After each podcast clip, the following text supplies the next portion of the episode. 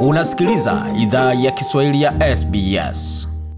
Tungependa kuwashukuru wamiliki wa jadi wa ardhi tunaofanyia matangazo yetu. Kuanzia leo, idhaa ya Kiswahili inatoa heshima zake kwa Kamareg, watu wa taifa la Kulinga, kwa wazee wao wa sasa na wa zamani. Pia kuanzia leo tuna wakubali wa Aboriginal na Torres Strait Islander ambao ni wamiliki wa jadi kutoka ardhi zote unaosikiliza matangazo haya. Jambo popote lipo na karibu katika makala ya idhaa ya Kiswahili ya SBS. Uko na migode migerana, tukuletea makala kutoka studio zetu za SBS na mtandaoni anwani ambayo ni sbs.com.au mkwaju swahili, na vilevile wazapata makala haya kwenye ukurasa wa Facebook, facebook.com mkwaju SBS Swahili. Na kama ungependa kutuandikia kwa barua pepe, anwani yetu ni swahili.program@sbs.com.au. Lakini kwa sasa moja kwa moja kwa vionjo vile ambavyo vikopo mbele, tukianzia kwa swala zima la mbinu za kutatua changamoto ya mgogoro wa Congo. Je, ni vipi? kupeleka wanajeshi tu, manake tayari kuna lalama kadha wa kadha kutoka kule kule Somalia kwamba wanajeshi wa mataifa ah, ambayo yamehusika huko ndio wanaopora rasilimali kule, wanahusika na, na biashara haramu. Je, hii itakuwa ni sura ambayo tutaipata kule DRC?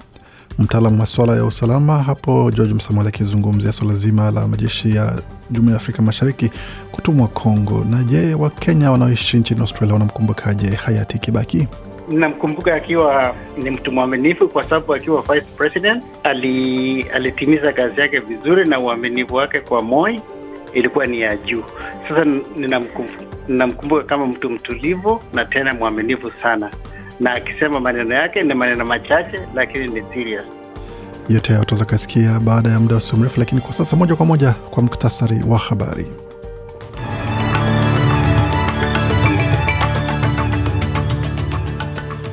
Hayawi hayawi, mwisho yamefika. Kilichokuwa kinaogopwa kikiwa ni ongezeko ya kiwango cha riba hatimaye yaongezwa, waziri mkuu akijaribu kujuka mbali na ongezeko hilo, akitunga kidole kwa masuala mengine ya nje kwamba hayo ndio yamechochea ongezeko ya riba na si kosa lake. Hata hivyo, upinzani umeweza kutundika lawama kwake, akisema kwamba waziri mkuu anafurahia na kuweza kudai taarifa nzuri za kiuchumi, ila panapo taarifa mbaya za kiuchumi anazikimbia mbali sana, kwa hiyo hawajibiki.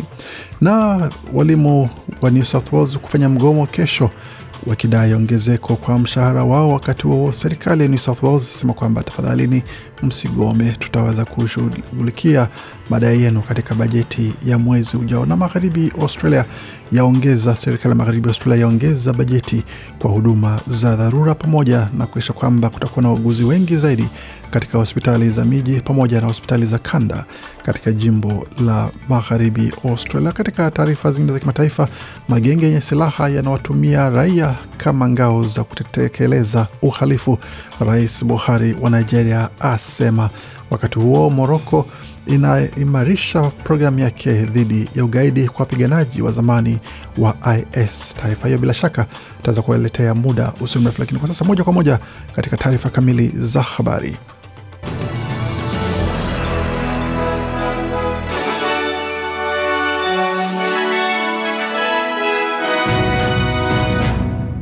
Wasikiza idhaa Kiswahili ya SBS na hii hapa ni taarifa kamili ya habari. Waziri mkuu amejiweka mbali na uwezekano wa ongezeko wa kiwango cha riba kutoka benki kuu itakayotangazwa kiwango chake hii leo. Kiwango cha riba kimeongezwa kwa mara ya kwanza katika mwongo baada ya mfuko mfumuko wa bei kuongezeka kwa asilimia 5.1 katika miaka ishirini. Serikali imesema masuala ya nje ndiyo yamesababisha shinikizo kwa mfumo wa ama mfumuko wa uchumi. Scott Morrison amesema kwamba Waaustralia wamejiandaa kwa ongezeko ya kiwango cha riba kwa kuhamia katika mikopo ya nyumba yenye riba ya kudumu na kuwa na mfumuko wa bei ni riba iko juu tayari katika mataifa mengine ya magharibi.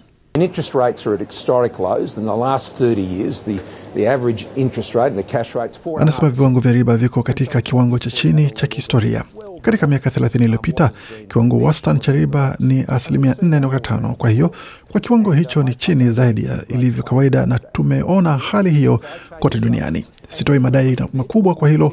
Vita vya Ulaya, usumbufu wa ugavi, na hapa kwa matunda na mboga, tutaendelea kuona madhara ya mafuriko pia. Tuliona data ya baadhi ya haya katika mfumuko wa bei hivi karibuni, ila nahisi tutaona mengi zaidi.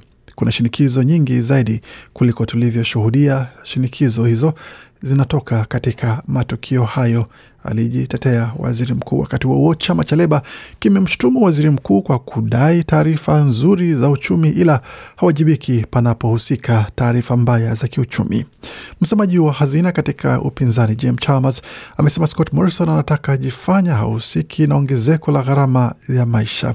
Alieleza shirika la habari la Seven Network kuwa hadhani mtu yeyote atashangazwa na ongezeko la viwango vya riba kwa sababu You know, under Scott Morrison, this is a full-blown cost of living crisis. Anasema unajua, chini ya Scott Morrison, hili ni janga la gharama ya maisha na ongezeko ya viwango vya riba vinaenda kuwa sehemu ya machungu.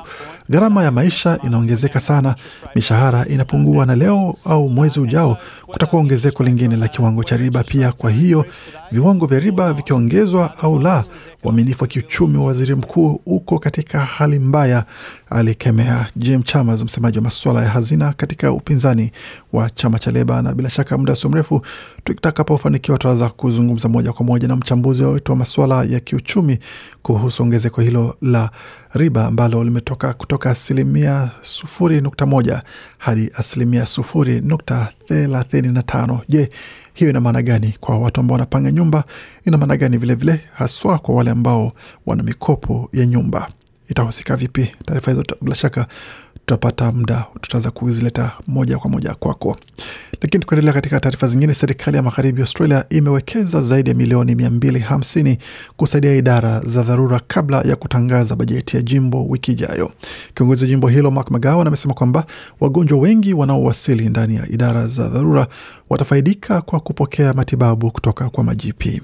Serikali ya jimbo hilo imekiri masuala ya idara ya dharura yanahusiana na mahitaji makubwa ya wagonjwa, upatikanaji wa wafanyakazi wa uviko 19 na uajiri mdogo wa wafanyakazi wa afya.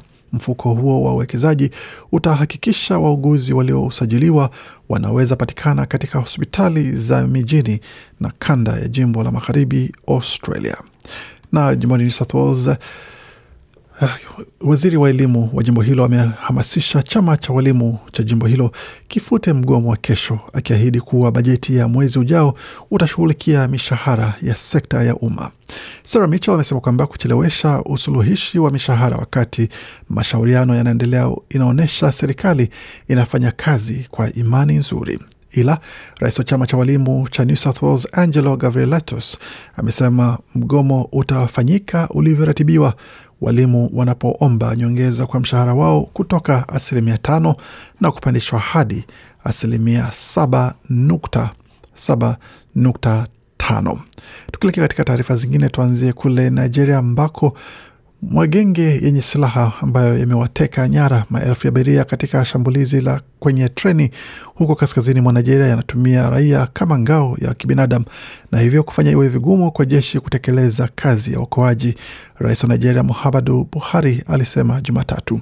Shirika la reli la serikali la Nigeria lilisema mwezi uliopita kuwa watu 168 walipotea kufuatia shambulizi la Machi 28. Vyombo vya habari vya ndani nchini humo wiki iliyopita vilionyesha video ya waathirika wa utekaji nyara huo, wakiwemo mtoto aliyezaliwa hivi karibuni na mmoja wa wanawake waliotekwa nyara. Shirika la habari la Reuters halikuweza kuthibitisha uhalisia wa video hizo zilizochapishwa na bado kunaendelea kutafutwa zaidi taarifa za undani kujua kama ni hivyo au la. Na tukitazama taarifa zingine ambazo zimejiri kwa sasa kule moja kwa moja hadi kaskazini mwa Afrika, mamlaka ya magereza nchini Moroko imekuwa ikitoa mafunzo ya kutokomeza ugaidi tangu mwaka elfu mbili kumi na saba kwa wapiganaji wa zamani wa kundi la Islamic State almaarufu IS kwa ufupi, na wengine waliopatikana na hatia ya makosa ya ugaidi. Programu ya tisa ya kundi la wahitimu lilimaliza masomo wiki iliyopita. Shirika la habari la Associated Press na vyombo vingine vya habari walialikwa kushuhudia sherehe zao za kuhitimu katika gereza la Sel karibu na mji mkuu wa Rabat. Kuhitimu kutoka kwenye mpango huo hakufanyi wafungwa wastahiki moja kwa moja kuachiliwa mapema, lakini kunaongeza fursa zao za kupata msamaha au kupunguziwa adhabu. Mhitimu mmoja alisema kwamba ameona maovu yote ya vita kama mpiganaji wa kundi la Islamic State na akagundua kwamba vita havikuwa na uhusiano wowote na dini zetu. Anasema pia kwamba sasa amekanusha itikadi kali kama hizo ambazo alikuwa akiamini katika siku za nyuma. Waendelea kusikia idhaa Kiswahili ya SBS ukiwa na migodi migerano. Kwanza tuelekea moja kwa moja katika taarifa za michezo, tukianzia katika mchezo wa tenis ambako mchezaji wa Australia wa tenis Alex de Minaur ameendelea mbele katika raundi ya pili ya michuano ya wazi ya Madrid ama ukipenda Madrid Open. Mchezaji huo nambari moja wa Australia kwa sasa alimshinda Pedro Martinez katika seti zikiwa ni tatu saba sita saba kwa mradhi saba sita, kisha ikaelekea katika ile seti ya kuamua mshindi ikawa ni saba mbili, kisha seti ya pili ikawa moja sita na seti ya tatu wakashinda sita moja. Inabakia bado kuonekana kama mchezaji huyo mwenye miaka ishirini na tatu ataendelea kufanya ushiriki wake vizuri na vile atakavyocheza dhidi ya mchezaji kutoka Italia Yannick Sinner ambaye ataweza kukabiliana naye katika mechi inayofuata mchuano huo. Katika taarifa za soka ama mpira wa miguu ukipenda, rais wa FIFA Gianni Infantino amesema wafanyakazi ambao ni wahamiaji kule Qatar ambao imeripotiwa kwamba walifariki wakati wa kombe la dunia nchini Qatar walifanya hivyo wakiwa na imani pamoja, wakiwa na heshima pamoja na kuweza kuaminika. Hii inafuata ripoti kwamba kulikuwa na takriban wafanyakazi elfu saba wahamiaji kutoka India, Pakistan, Nepal, Bangladesh na Sri Lanka ambao walifariki wakati wa ujenzi wa viwanja vya michezo tangu Qatar iliposhinda haki za kuwa wenyeji wa michuano hiyo ya kombe la dunia miaka kumi iliyopita. Bwana Infantino aliombwa kuzungumza kuhusu utafiti wa Human Rights Watch akisema kwamba hali hiyo ikifanyika ilikuwa pia ni kwa upande wa kudhalalisha wafanyakazi pamoja na kuwatumikisha kwa nguvu. Tutazama taarifa zingine za michezo ni pamoja na taarifa za usajili ambazo AC Milan na Juventus wanaongoza katika mbio za kumsajili kiungo kati wa Manchester United na Uingereza Jesse Lingard mwenye miaka 29. Everton kwa upande wao watakubali ada ya dola dola milioni hamsini kwa mshambuliaji wa kimataifa wa Brazil Richarlison mwenye miaka 24 msimu huu wa joto wa, na wana uhakika wa kupata ofa kama hiyo. Tukisalia katika swala za mpira wa miguu, alfajiri leo ilikuwa zamu ya Manchester United kuingia dimbani ambapo waliokaribisha uh, wachezaji wa Brentford kutoka London ambapo waliwacharaza tatu tatu mtungi katika uwanja wa Old Trafford. Na Manchester United pia wako mbioni kumsajili kiungo wakati wa Uingereza Declan Rice mwenye miaka 23 kutoka West Ham, huku wapinzani wakilenga kuimarisha maeneo mengine ya safu zao za ulinzi ambazo kwa sasa zinakuwa ziko katika hali ambayo haieleweki na hali ikiwa ni ngumu sana. Wakati huo huo, tukitazama pia taarifa zingine ambazo tajiri katika masuala ya michezo ya mpira wa miguu ni kesho, ambapo na nusu fainali ya, ya sehemu ya pili ya mchezo huo itakuwa ni kati ya klabu bingwa barani Ulaya, itakuwa ni kati ya Villarreal ambao watamenyana na Liverpool Liverpool ikiwa na akiba magoli mawili ambayo itaingia nayo kule katika uwanja wa Villarreal, wakati siku itakayofuata itakuwa ni zamu ya Man City kutembelea Real Madrid kule Madrid, ambapo sasa itakuwa pia ni zamu yao kuelekea kujaribu kuhifadhi goli moja ambalo wanaongoza nalo katika mechi yao ama kuongeza lingine, la sivyo Madrid kufanya yao na kuingia katika fainali, ambapo huenda ikawa ni fainali itakayohusu timu mbili za Uingereza kama ilivyokuwa msimu uliopita ama huenda pia ikawa ni fainali itakayohusu timu mbili za Uhispania, ama kwa upande mwingine pia fainali itakayohusu timu mbili, moja kutoka Uhispania, nyingine kutoka Uingereza.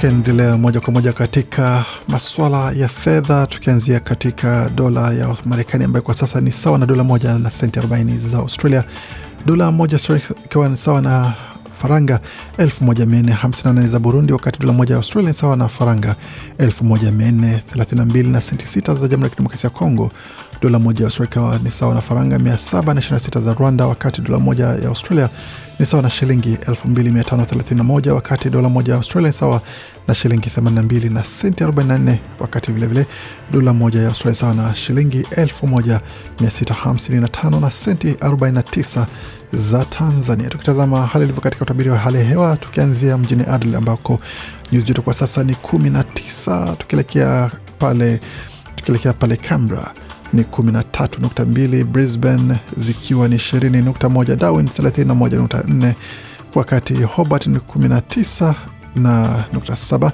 na Melbourne kwa sasa ni 18, Perth 21.6 na mjini Sydney kwa sasa nyuzi joto pale ni 18.9. Kufikia pone mwisho taarifa habari ambayo tumeandalia. Bakia nasi kwa makala mengine manakujia muda usio mrefu. Waendelea kusikia idhaa Kiswahili ya SBS.